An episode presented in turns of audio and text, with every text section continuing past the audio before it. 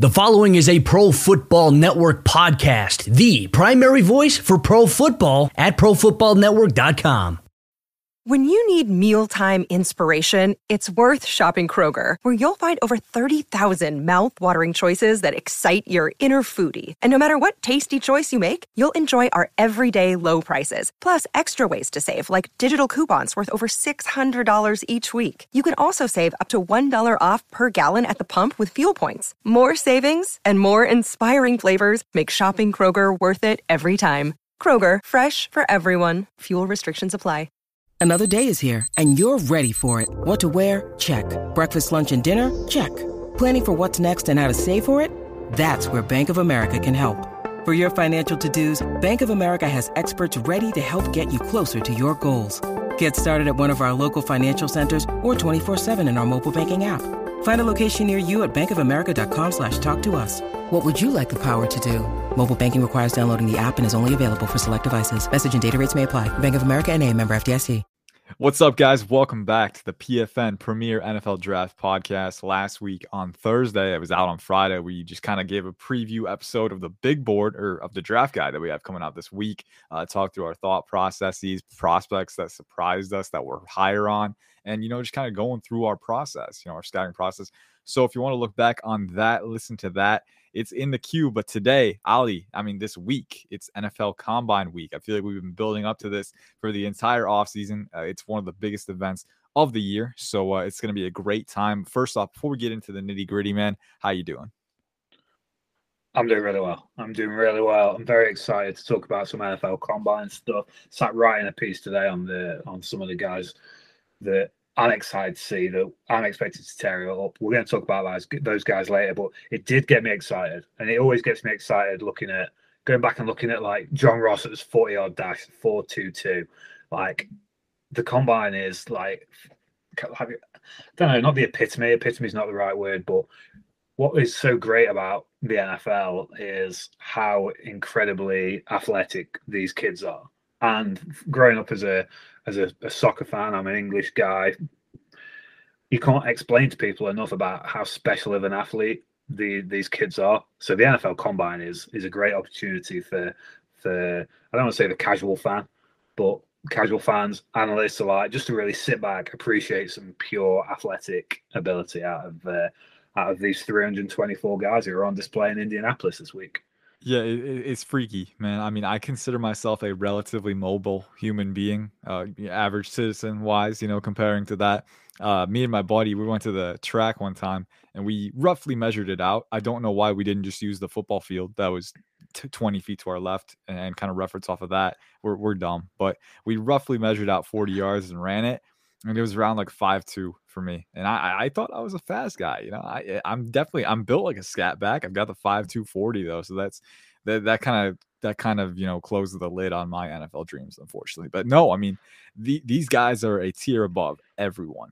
You know, even the offensive lineman who runs a five three, you know, has like a th- 28 inch vertical. Like they're all freaky, you know, and, and it's really interesting to see how slim the margin for error is, you know, how small the gap between a four five guy and a four seven guy is, you know, they're all working in this window where they're all really good athletes. But that's why, you know, you really have to search for the best of the best in the NFL. You know, if you're not quite the best of the best, sometimes that's not good enough, you know. So it's it's really interesting to kind of see it. They're like we kind of look at it like, oh, this is so much worse than this.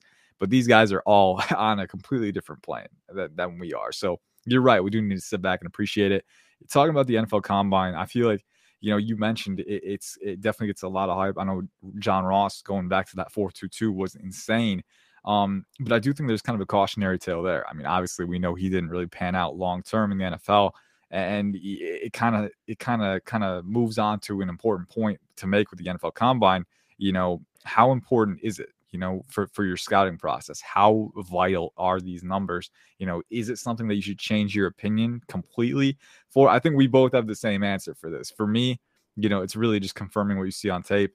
But then also, you know, let's say you didn't think a guy was super explosive and he comes out with like a 38 inch vertical. Then you go back, you're like, is there something I missed? It's really for confirmation and reevaluation. It's really nothing outside of that. It's not supposed to completely rework your frame uh, for how you see it, guys. That kind of how you see it too. Yeah, for sure. It's a it's a clarification. It's a confirmation. Well, the, the NFL Combine is a part of the beautiful full picture. It's a piece of the pie. It's the corner of the painting. It's a jigsaw piece that completes the puzzle. There's, you know, evaluation. There's so much that goes into it. The predominantly, it's the film study. You know, film don't lie, as they say. But being able to to clarify some of the stuff with with pure numbers. And like you say there's there's cautionary tales you know guys like john ross who was super quick never panned out in the league. These guys you know who, who didn't test well at the combine for one reason or another that went on to have stellar nfl careers. So it isn't the be all and end all you don't you you won't see guys rocketing up or plummeting down draft boards based on their performances at the combine. But they, it, it helps with that clarification and confirmation. It can also act as a almost as a tiebreaker. If you've got two guys who are extremely tight based off your film analysis at the same position, two wide receivers, for example, who are who are right on the um, right on the borderline of a similar grade. One of them has an outstanding performance at the combine, particularly for a, a similar type of player. One of them really confirms their speed, for example, on, on, at the combine, that might just nudge them ahead of the other guy when it all, all said and done. But it doesn't make large swathes of difference in the process. It's just it's another like I say, it's another piece of the of the picture, and um, it's going to be it's going to be an interesting week um, in Yeah. I think for a number for a number of reasons. Yeah, I think I think the the way to word it is it, the numbers definitely mean something. They don't mean everything though. And I think That's you know, and, uh, yeah, perfect way. I mean, I know it's really vague. it's it, honestly, you know, that's kind of how it has to be, and you know, especially you look at some numbers are more important than others. Like, you know, I don't want to sit here and say 40s don't matter, you know, because they do matter. I mean, obviously a guy's faster, but you know, how often does a guy run 40 yards unimpeded at the NFL level? Not very often. I feel like, you know, a lot of the important ones, the agility drills, obviously, can you change directions quickly and explode out of those transitions? Uh, the vertical, the broad jump, uh, and even on the 40, the 10 yard split, the 20 yard split, especially for offensive and defensive linemen. How quickly do you gear up in those short ranges? Because that's really important at the NFL level for a lot of different positions, how explosive you are. So, for me personally, that's what I look at the closest, but it's all valuable. Like you said, it's all information to take into account to add to the puzzle, but it's not everything at the same time. You got to supplement it with the film. And a lot of times you go in, you look at the film, you can tell who's more athletic than than other guy. You can get a good, solid, you know, understanding of it. The numbers just kind of help, you know, bring a concrete puzzle into the picture. You know, like it's like, all right, I know this guy's got like four three speed or four four speed or a four inch vertical. You know, it kind of gives you a complete understanding of what you're working with, but you should already have a decent impression by watching the film. So that's how it is. But you know, we're we're already getting some news kind of ramping up into the combine. Obviously, some high profile prospects not participating. Among them, offensive tackle Evan Neal from Alabama, uh, LSU cornerback Derek Stingley, and Ole Miss quarterback Matt Corral. I don't know about you, Ollie, but you know, I see people making a big deal out of this. I don't see a ton of people making a big deal out of it, and and I think you don't really need to make a big deal out of it. Maybe a little more for Corral, but we knew he wasn't going to test or anything because of the ankle injury. Um, I think for most of these guys, waiting to the pro day, waiting when you're fully healthy. Um, and in Neal's case, I mean, we already know he's a freak athlete. We already know Derek Stingley's a freak athlete when he's healthy. You know, for for me personally, it's kind of what we were going back to. You've already kind of seen the tape. You already know the deal with these guys, and we know when they're on their game there's really not a lot of new information we need. So it's kind of, you know, Corral even like it would have been good for him, but his questions on film you can't really answer at the NFL combine either. You know, it's more progression work, you know, what happens when you put more on his plate. We already know he's a great athlete too. You know, he's a very good creator with the ball. So personally, I don't think it, it really moves the needle a ton that they're not there. I don't know. What what's your stance on it? You know, not participating in the combine. Does it really move the needle for you? Not really, no. And you you referenced obviously Derek Stingley, season-ending surgery. He was always going to take a little bit of time to get back. He wants to be at his very best when he gets to the NFL.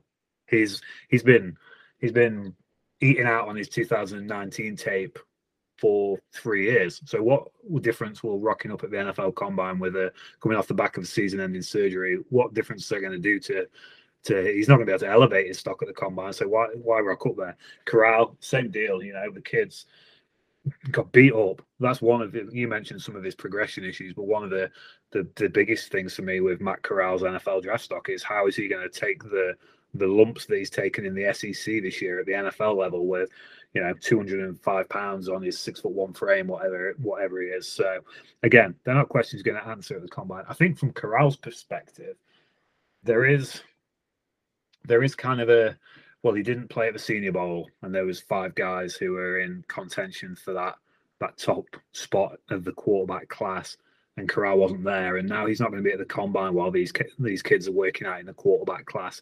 So it, there's there's almost that risk of him. I don't want to say becoming the forgotten man because he's not going to become the forgotten man after all, but while everyone's talking about Malik Willis and Kenny Pickett and Carson Strong and Desmond Ridder and Sam Howell at the at the Senior Bowl, no one was talking about Matt Corral. And then at the combine, no one's going to be talking about Matt Corral while Malik Willis is out there on the field and Carson Strong's out there on the field.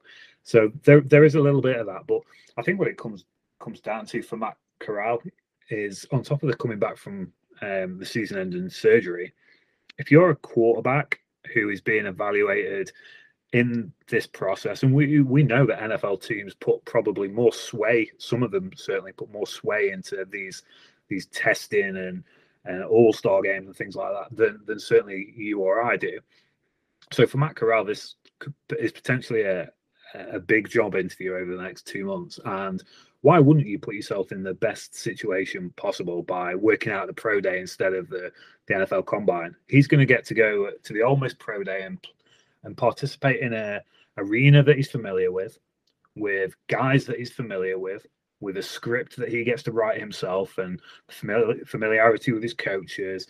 He's going to have the optimum conditions to test out of his mind, like we saw Zach Wilson do at the BYU Pro Day last year. So, in terms of, of, of that, that could be a, a, particularly smart move by Matt Corral to really put himself in the very best situation possible in front of the eyes of the NFL when he's down at the down at the Ole Miss Pro Day.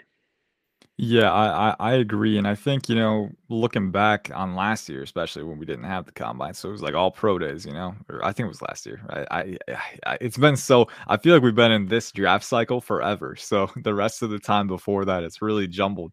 But you know, there was a time we didn't have the combine, so it was really just pro days. And I feel like a lot of players kind of liked that process. And then, especially this year with the combine starting off the way it did, uh, with those restrictions, the uncertainty, you know, there was threatening boycotts and stuff like that. You know, I could see players start to shift a little bit more towards the pro days because honestly, you know, you wait a little bit longer, you get healthier, and you put yourself in the best chance, the most comfortable environment to succeed. You know, I, I think we could see that. Obviously, this year the combine they kind of loosened it up a little bit after the pressure uh, so there's that. But you know, especially for guys like Corral, you know, where I you said it best. I mean, it's it's going to be the best opportunity for him to succeed. I mean, obviously, would have been nice to see him at the combine. People are going to talk about other QBs, not him, during that stretch. But you know, I'd rather do that than rush it. Maybe not be completely available at the combine. You know, you, you it's an opportunity cost evaluation. You know, all through the process, and you want to try and figure out how to get the best bang for your buck with all this limited finite time. And I think getting healthy, you know, working back to to full strength and then going a little bit later in, in a familiar environment, really that that kind of seals the deal. So, you know, whenever whenever we see these prospects make these decisions, it, it is a little disappointing in Evan Neal's case. I would have loved to see him test the combine, but I know we're gonna get his numbers the pro day, so I'm not too worried about it.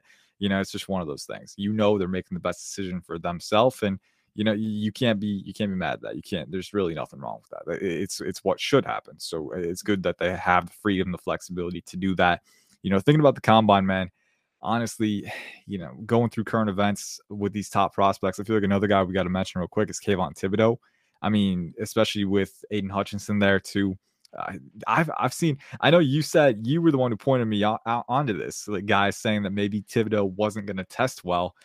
I don't know, man. I don't see that. I don't see that. I watch the tape.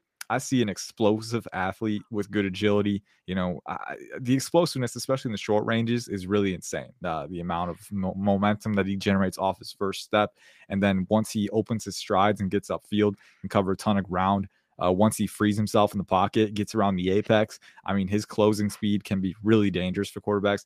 So I don't see it with Thibodeaux, or I, I should say, I don't see people saying he's you know not going to test well. I think he should test pretty well. Uh, yeah, eh, I, I had a high end comp for him that I shared with you the other day. I don't I don't know if I'm ready to share that here. Uh, I still want to reevaluate a little bit, but I'll be honest, man. I think he'll test as one of the best players in the draft, you know, regardless of position. I don't know. You, you've watched Thibodeaux as well. Are you kind of in that same boat? Yeah, for sure. When I uh, so when I first saw these um, opinions and this this um, this theory that Kayvon Thibodeaux is sliding down NFL draft boards. Look, I'm not around NFL decision makers. I'm not arm in arm with scouts. I'm not, you know, privy to this sort of information. But the the information that's coming out is that NFL teams, a um, have kind of knocked Kayvon for a, a, lack of intensity, a lack of competitiveness. People are expecting his measurements to come in not so great at the combine. That he's that he's not explosive um, for his size as a pass rusher. I, I just don't get it.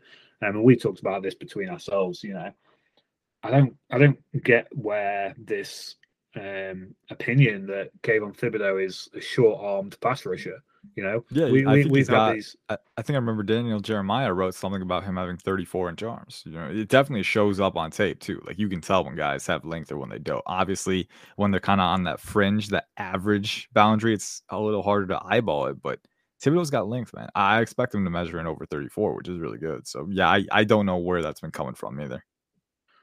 No, and and we've we've had these discussions between ourselves while we've been writing our consensus top fifty big boards from, you know, August onwards. Is when it came down to it as the season progressed, as Aidan Hutchinson had this stellar campaign that he's had this year, was well, what what are the things that Kayvon Thibodeaux does better than Aidan Hutchinson? And and and we consistently came back to well, we think he he's got a long, you know, he's he's got longer arms. He's able to use the, those longer arms at the point of attack better than Aidan Hutchinson does. So for, for for people to think these are shorter arms pass rusher, I don't get, and and certainly I don't see how you watch Kayvon Thibodeaux's tape, regardless of you know the various injuries that he's had, battling through injury. I mean, to, to knock to knock the kid's competitiveness, he's played through injury this season, which you know he, that's that's the epitome of competitive t- toughness is being able yeah. to to go out there and play while you're carrying an injury that's one of the things that you, you can't take into account when when writing a scouting report uh, under the competitive toughness bracket. So even then, even playing through that, I don't think you can turn on Kayvon Thibodeaux's tape and say that kid's not an explosive pass rusher for his size. I, I just I, mean, I just don't think you can the first the first thing I wrote down, I remember was like the dude, and I've said this like five times because it's it, he just moves like a gazelle. I mean, like he explodes, he covers a ton of ground with that first step, but it's so effortless too. You know, like it's insane. I love how low he gets in his stance as well. I kind of feel bad. I tantalized the listeners, so I'll I'll share the high end comp that I have for him. And keep in mind, you know, this this isn't like an outcome comp or anything. This is purely you know, physical profile and, and you know, kind of stylistically, uh, DeMarcus Ware. You know, I, I, think you look at the the physical profile, Ware definitely had more weight on him. I think that's one of the biggest differences. Thibodeaux, he's listed at 6'5, 250, might be a little bit lighter, a tiny bit shorter, like maybe 6'4 and 4 fifths and like 245 or something like that. But I do think they have similar body types.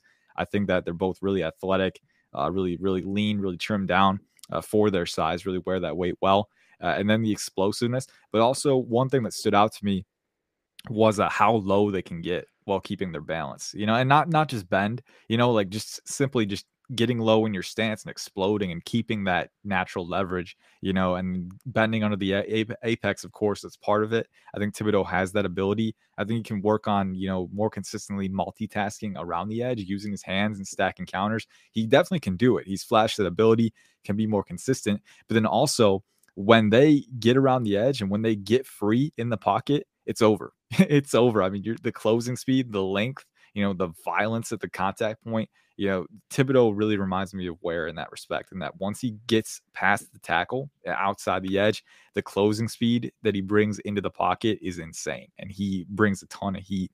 You know, I, I love the athletic profiles, the explosiveness.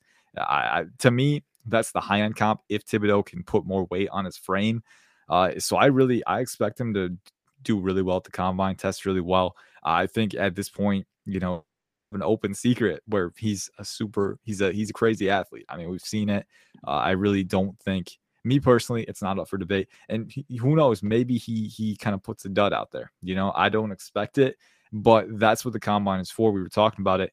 If it does happen for some point, you know, I'm not going to stand on this hill stubbornly and say, oh, well, I still think he's a great athlete. You know, like maybe it is time to reevaluate. But that's why we watch the tape so that you have reasonable expectations coming in. I think the reasonable ex- expectation for Thibodeaux, you know, he's been a top 10 prospect all through the cycle. You know, we watch him, we reevaluate, you know, we look back to see if we're, you know, accurate. And I think we have been accurate in, in that he's a very, very good athlete. And that's kind of the the bedrock for his high level, you know, his high ceiling. So I'm excited to see Thibodeaux. I think he's one of the guys that's going to tear it up.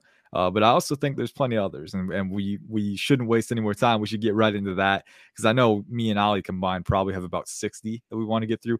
We, we obviously won't get through all of those today. Ollie, unfortunately, we're gonna have to prioritize a little bit. Uh, I know for draft guys that can be tough because there's so many names out there, man. But you know, I know you've got a list prepared in your head and I've got a list prepared in my head. I'm going to try and guess all yours or something. I'm going to see how many I get right, you know, at the very end. But you know, I guess just just uh shoot, how many do you want to do, Ollie? We didn't plan this through. How many do you want to do? Like five guys each or something like that? Does that sound like a reasonable reasonable number to you? We got to keep it. We got to we got to set our limits. We got to set our boundaries. Let's go five guys. All right, let's go five. I'll start. Er, I mean, I'll, I'll kick it off. I'll kick it to you, I should say. Who are some of your guys that you're looking at that you think are going to tear it up? It can be people that we expect, people we don't expect. You know, who you studied that you're really excited to see the numbers for. This episode is supported by FX's Clipped, the scandalous story of the 2014 Clippers owner's racist remarks captured on tape and heard around the world. The series charts the tape's impact on a dysfunctional basketball organization striving to win against their reputation as the most cursed team in the league. Starring Laurence Fishburne, Jacki Weaver, Cleopatra Coleman, and Ed O'Neill. FX's Clipped, streaming June 4th, only on Hulu. I'm going to start with because I, have got a sneaking suspicion. We said we're going to go five guys, not the Burger Place. Though if the Burger Place would like to sponsor the Pro Football Network premiere and Dude, draft podcast, I would love I would that. more than happy with that. Yes, that would sir. be awesome. Um, I'm going to start with a guy. Like I say, I think some of these guys we may end up overlapping with, but I'm going to start with a guy that I'm pretty sure we won't because this is a kid who I don't feel like he's getting a lot of recognition in the 2022 NFL draft class. He's one of my favorite defensive prospects. And that doesn't necessarily mean I think he's the best player in the class, but I certainly think he has the potential to be um, one of the highest um, drafted defensive players out of this program in recent times. And that's Jeffrey Gunter out of Coastal Carolina. This kid is, you turn on the film, he's extremely versatile long arms, strong, good size, plays all over the park for the Chanticleers, um, and has been impactful um, in multiple facets of the game as well. He's a kid who's used his length exceptionally well to block a kick um, earlier, really early on in the 2021 season. That's not the first time either. But I think he comes to the fore over this week in Indianapolis if he lives up to some of his ability from a testing perspective. Because this is a kid who's got a 39 inch vertical jump, recorded 39 inch vertical jump, which just for um, perspective, the combine record is 45 inches. So, yeah, it's not going to be record breaking, but there is some exceptional athletes that will not jump 39 inch vertical in this next week. Jeffrey Gunter, if he can live up to that, I think he, um, I think he can and I think he puts himself in in the frame. He's also got some incredible historic measurements um, in things like the broad jump, 10, 10 2 broad jump, bench 30 reps of 225 at 250 pounds. Um, he's not the world's fastest guy. He's not going to blow anyone away in the 40 yard dash, but pretty competitive. Um, 20 yard short shuffle, 437 um, on record. So I think Jeffrey Gunter is a guy who people don't know a lot about don't expect a lot out of. So I think when he turns up at Indianapolis and he rips the roof off of Lucas Oil Stadium, I think he's going to raise some eyebrows and, and hopefully that turns people back to his tape to, to see what he has been able to do during his Coastal Carolina career.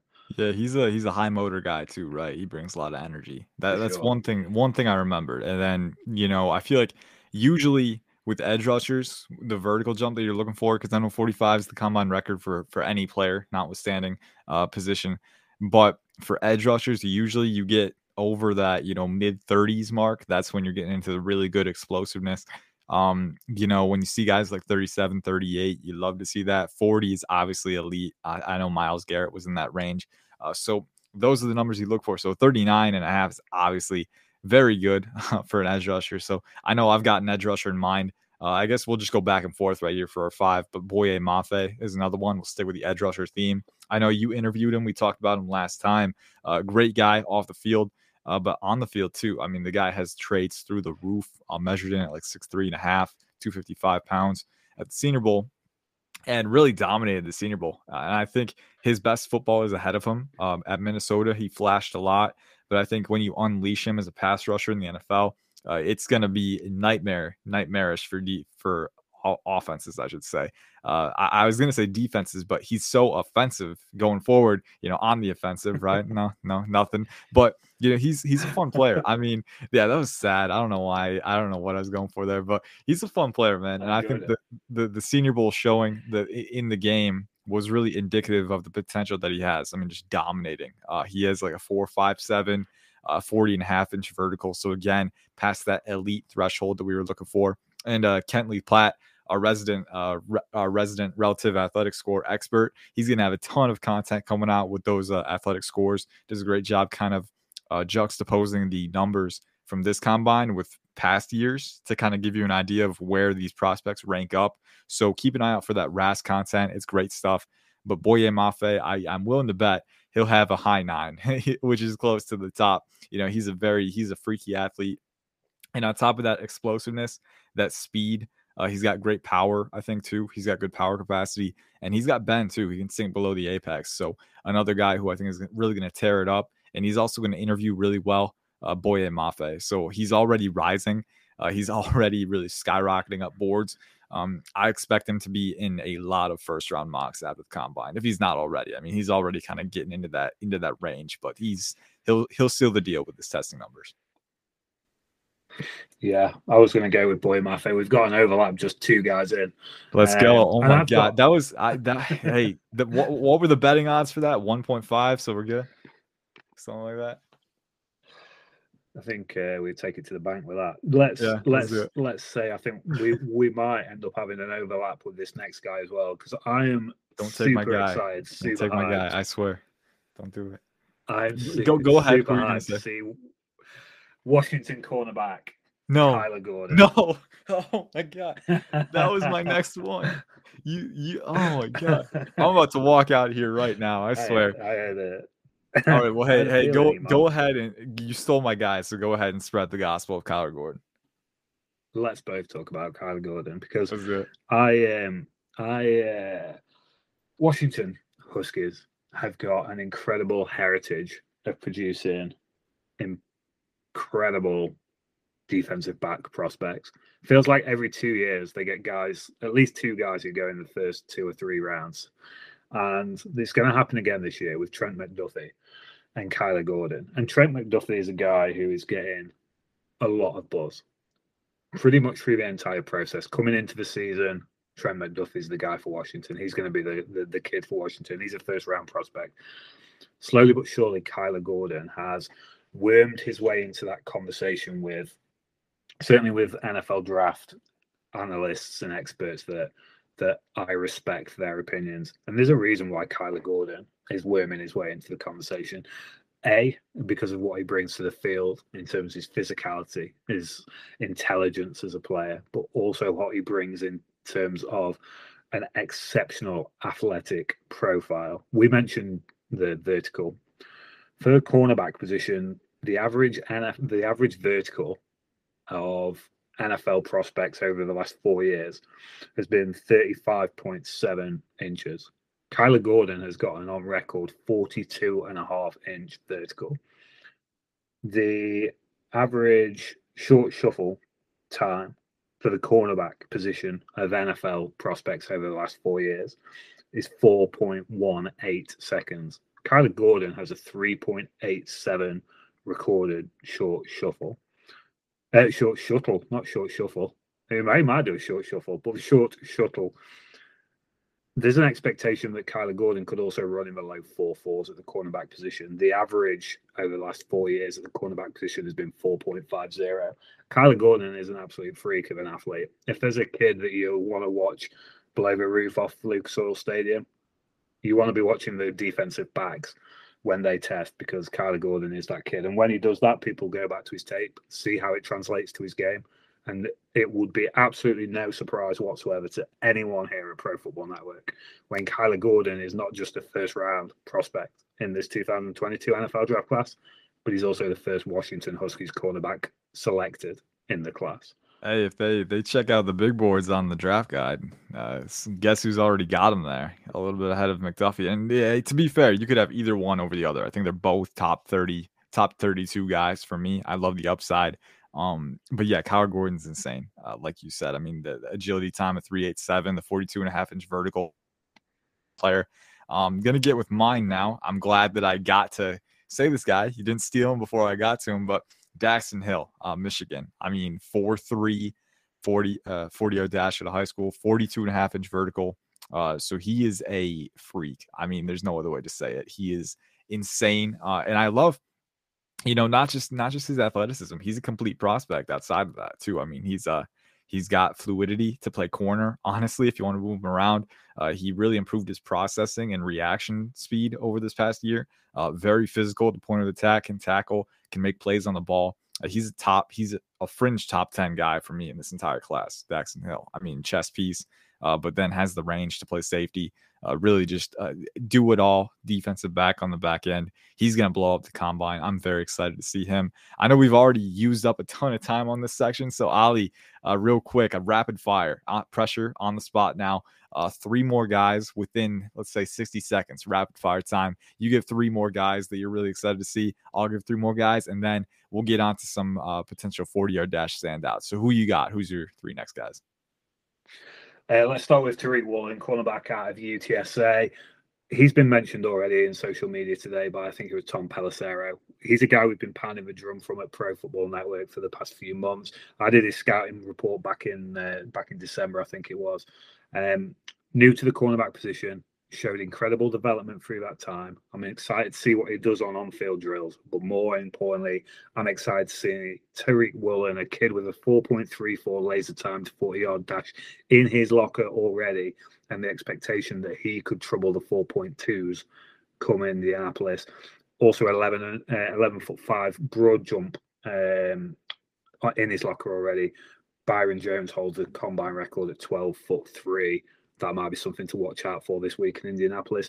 I'm going to then go to one of my favorite players in the class. For me, the best, potentially the best FCS prospect in the class, Christian Watson out of North Dakota State. I knew you were going to say that. I, I knew it. I should put betting. I should have bet on that. My God. Six foot four, 211 pound, high school 40 yard dash in the 444, 409 shuttle um, at that size as well. Incredible size, speed, physicality, threat. Lots of discussion online if you've not heard it already. Lots of discussion, lots of conversation, lots of controversy about what Christian Watson might run at the NFL Combine. If it's not in the four fours, I'll be greatly um, surprised because four four at high school level, you're not at the peak of your athletic ability. You turn the tape on and watch Christian Watson. I think he he can run sub the four four four that he ran in high school. I'd be surprised if he doesn't. Finally, I've just got to talk about Malik Willis because I'm really intrigued to see what he runs in the 40. I'm looking forward to seeing how NFL teams that weren't exposed to him at the combine, uh, at the Senior Bowl, take to Malik Willis at the combine because this kid is he's contagious with his personality, his humbleness, his character. I think he'll um, the, the whiteboard session that the quarterbacks do with the NFL teams that we're not privy to, that's going to be huge. So just because we can't see it on the screen doesn't mean it's not an important part of the process. Um, so yeah, I'm looking to seeing what forward to seeing what Malik Willis does at the combine. Yeah, yeah. I mean, Malik Willis, you got to bring him up. And he was another one on Feldman's freaks list with that 4 5 40 and a 38 inch vertical. It definitely shows up. So I can see that. Rapid fire for me, uh, I got to go with Matthew Butler, Tennessee defensive tackle. I still feel feel like he's being slept on a little bit. Uh, was at the Shrine Bowl. Uh, he had a 32 and a half inch vertical out of high school, uh, which is for defensive tackle, very good number. And he's one of the most explosive interior defensive linemen in this class. Uh, so I think he's going to open some eyes with that explosive testing and could maybe finally work his way into the top 100 conversation uh, for the consensus. I think Cameron Jurgens, Nebraska center, going to the offensive side of the ball. Uh, the center position, you had guys like Jarrett Patterson and Ricky Stromberg going back. Uh, and so it does seem a little thin. But I think Cameron Jurgens is a guy who's going to rise after the combine. He's 6'3, 290. He's definitely on the smaller side, but I love his fit as a potential zone blocker at the next level because he moves extremely well. I mean, he explodes off the line, really, really smooth, fluid mover in space, covers a lot of ground. Uh, I expect him to really tear up, you know, have a really good 10 yard split, which is what you look for in centers. Um, I think it was below like 174. I expect him to be well below that. Uh, I think he moves really well, really good athlete. He was a former H back, so you can kind of see that in him, that mobility.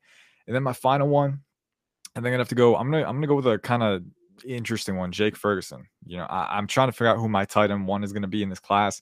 Ferguson is in the running, and I think that he he may surprise some people with this testing. He had a 4.73 40 yard dash and a near 35 inch vertical out of high school. Uh, so, and he moves pretty well. You know, I'm not going to sit here and say he's not Kyle Pitts. No one is. But I do think with his numbers, I think he, I, I think he's a better athlete than Trey McBride, who who's widely regarded as one of the first, if not the best tight ends in the group. And I think he's definitely in contention. But I think Jake Ferguson had a really strong final year, had a really strong Senior Bowl showing and I think he's got athleticism that's being slept on. And I think this the uh, the combine could open eyes to that. Also, I'm going to cheat, say one more. Kerby Joseph, I had to bring him up because uh, he's got a very exciting athletic profile with I think 33 inch arms, so really long, long player. But he's got great range on the back end, can play single high, explosive, fluid, really good top end speed. Uh, I think he's another guy that will probably be rising after his combine showing because he's he's an athlete. So those are fun players. Uh, but let's you know, we talk about 40 yard dashes, we talk about or we talk about verticals, we talk about agility times. Eh, the the I think the the the event that draws the most hype, Ollie, is probably the 40 yard dash. So, you know, we we said earlier in this podcast, it's not important or not as important as people let on. And I know we're about to kind of contradict that right here, but let's indulge in the hype, let's indulge in the excitement and let's kind of go through some guys who might take home the 40 yard dash crown this year. Get speed is important, right? I mean, like like we said, it's another piece of the puzzle. It's not everything, but yeah, I mean, you got to go fast, right? And that's just how it is. So let's get into some guys who might take home that crown. And I guess we'll start with uh, Mike Harley, Miami wide receiver, because you had a chance to talk to him about his 40 yard dash. Uh, it was a very fun conversation. So let's just put that clip in here right now, real quick you mentioned speed there. You've got your Miami Pro Day coming up in the next month or so. What's your um, expectations of, of what you're going to be able to do in the Pro Day and what you're going to show the NFL there? You're, a former track star at the end of the day. Yeah, I'm a, I'm a, I'm gonna be. I'm tell you right, right now. I'm gonna shock the world. I'm gonna shock the world. You know, a lot of people. I don't know why, but a lot of people and a lot of you know scouts and things like that have me listed four five four four. Nah, I felt it. I kind of felt offended, but it's kind of funny. I'm like, ah, they don't know. And I, we had a, I'm up here training in Dallas at um, Michael Johnson Performance, and we had a mock, com- mock combine last week Thursday. The 40 I ran, I'm not going to tell you exact time because I'm not satisfied with it, but the 40 I ran was under or 434. Under. If if I was going to go to a bookmaker after this conversation and I was to go over under 431, should I go under or over? Put it all on it. Bet it. bet, bet, the house. Bet the house on it. On, on the under? Yeah. Yes, sir.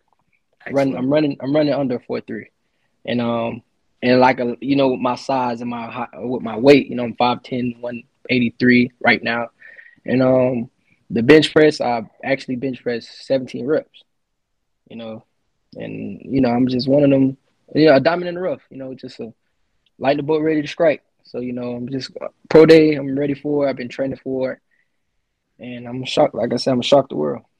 I'm gonna go. Uh, I'm gonna go straight to the bookmakers. Put everything I've got on the under the 431, and then I'm gonna send you twenty dollars. Ah, don't give me a trouble. That's cool.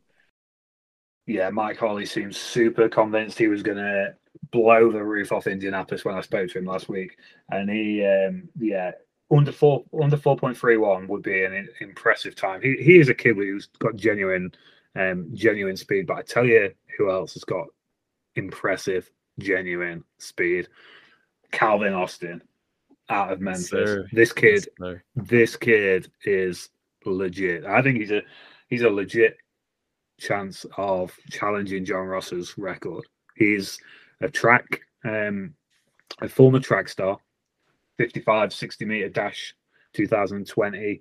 He looks incredibly fast. You know, we, we saw it on the field during his time at Memphis. We saw what he was able to to lay down at the Senior Bowl as well. A kid who turned eyes at the Senior Bowl just with in, in, incredibly impressive performances. I think he's gonna he's gonna go out there at the combine and he's gonna be um, the speedster that everyone's talking about. I'm I'm excited to finished. I'm excited to see not just his 40 I'm I'm excited to see everything from Calvin Austin, man. I mean, the explosiveness, the agility numbers. I expect some insane figures, and I'm really excited because he's he's one of my guys. I mean, if you saw him at the Senior Bowl, man, he was a separation factory, packaging that stuff up and delivering it straight to Hurt Town, you know, on those on those cornerbacks, man. They were they were lurching all week uh, against Calvin Austin, and, and really just it, it boils down to like you said, you know, the twitchy athleticism, the short range burst, but also he is fast when he gets behind you. You are not catching up to him. It's just as simple as that. So I think he runs, you know, maybe close to a 4 3. Really excited to see what he does. Um, another one, too. I think we gotta we gotta touch on the Baylor guys, right? There's like three guys in this conversation from Baylor, which is insane. Uh, but I know Kalon Barnes, I think he ran like a 10 30, uh, 100 meter dash in high school, was a multiple time state champion in that. Uh, he doesn't get a lot of hype, but Kalon Barnes, you know, definitely has the speed and it shows up on tape. Like once he turns his hip and press bail to match guys down the line, you're not you're not outrunning him. It's just as simple as that. You know, it's not going to happen. Uh, so he definitely has that speed. And then JT Woods as well. I mean, the rangy safety, he's got he's got legit sideline to sideline range. Uh, he can cover immense amounts of ground. Uh, but I think the more important thing with him is that, and this is a big thing with Jameson Williams at Alabama, is you have short striders like those those five nine guys who are just super jittery and fast, like Calvin Austin. Uh, but I think long striders have more efficient speed because they cover more ground with each stride. And I think Jameson Williams had that really rare long strider speed. And I think JT Woods has that too, where once he opens up his strides, he's really hard to keep up with. And he's really easy for him to close ground. So JT Woods is another one, and Tyquan Thornton is a speed demon as well. And he's kind of got that too. So the Baylor guys, I mean, keep an eye on those guys. Kalon Barnes, Tyquan Thornton, JT Woods, all very, very uh, venerable speed guys. Uh, it's going to be fun to watch them. You got any more that are kind of on your list right now?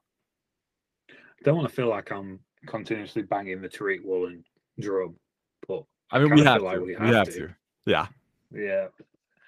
That if, if if the reports are true that he's he's telling people he's been able to run a 4.2 during his training. I mean, here's here's the thing: the we, we, all get swept up in the hype. I don't think he's going to run a 4.2. Okay, but even a 4.3 or a 4.4 at 6'4", 205 for a corner is pretty impressive. I mean, like that, that it provides a buffer at least. If we're expecting a four two and he gets like a four three two or whatever, that's still really good for his size. So it's one of those things where you know, and there's guys who win with their speed who run four fours or even mid four fours.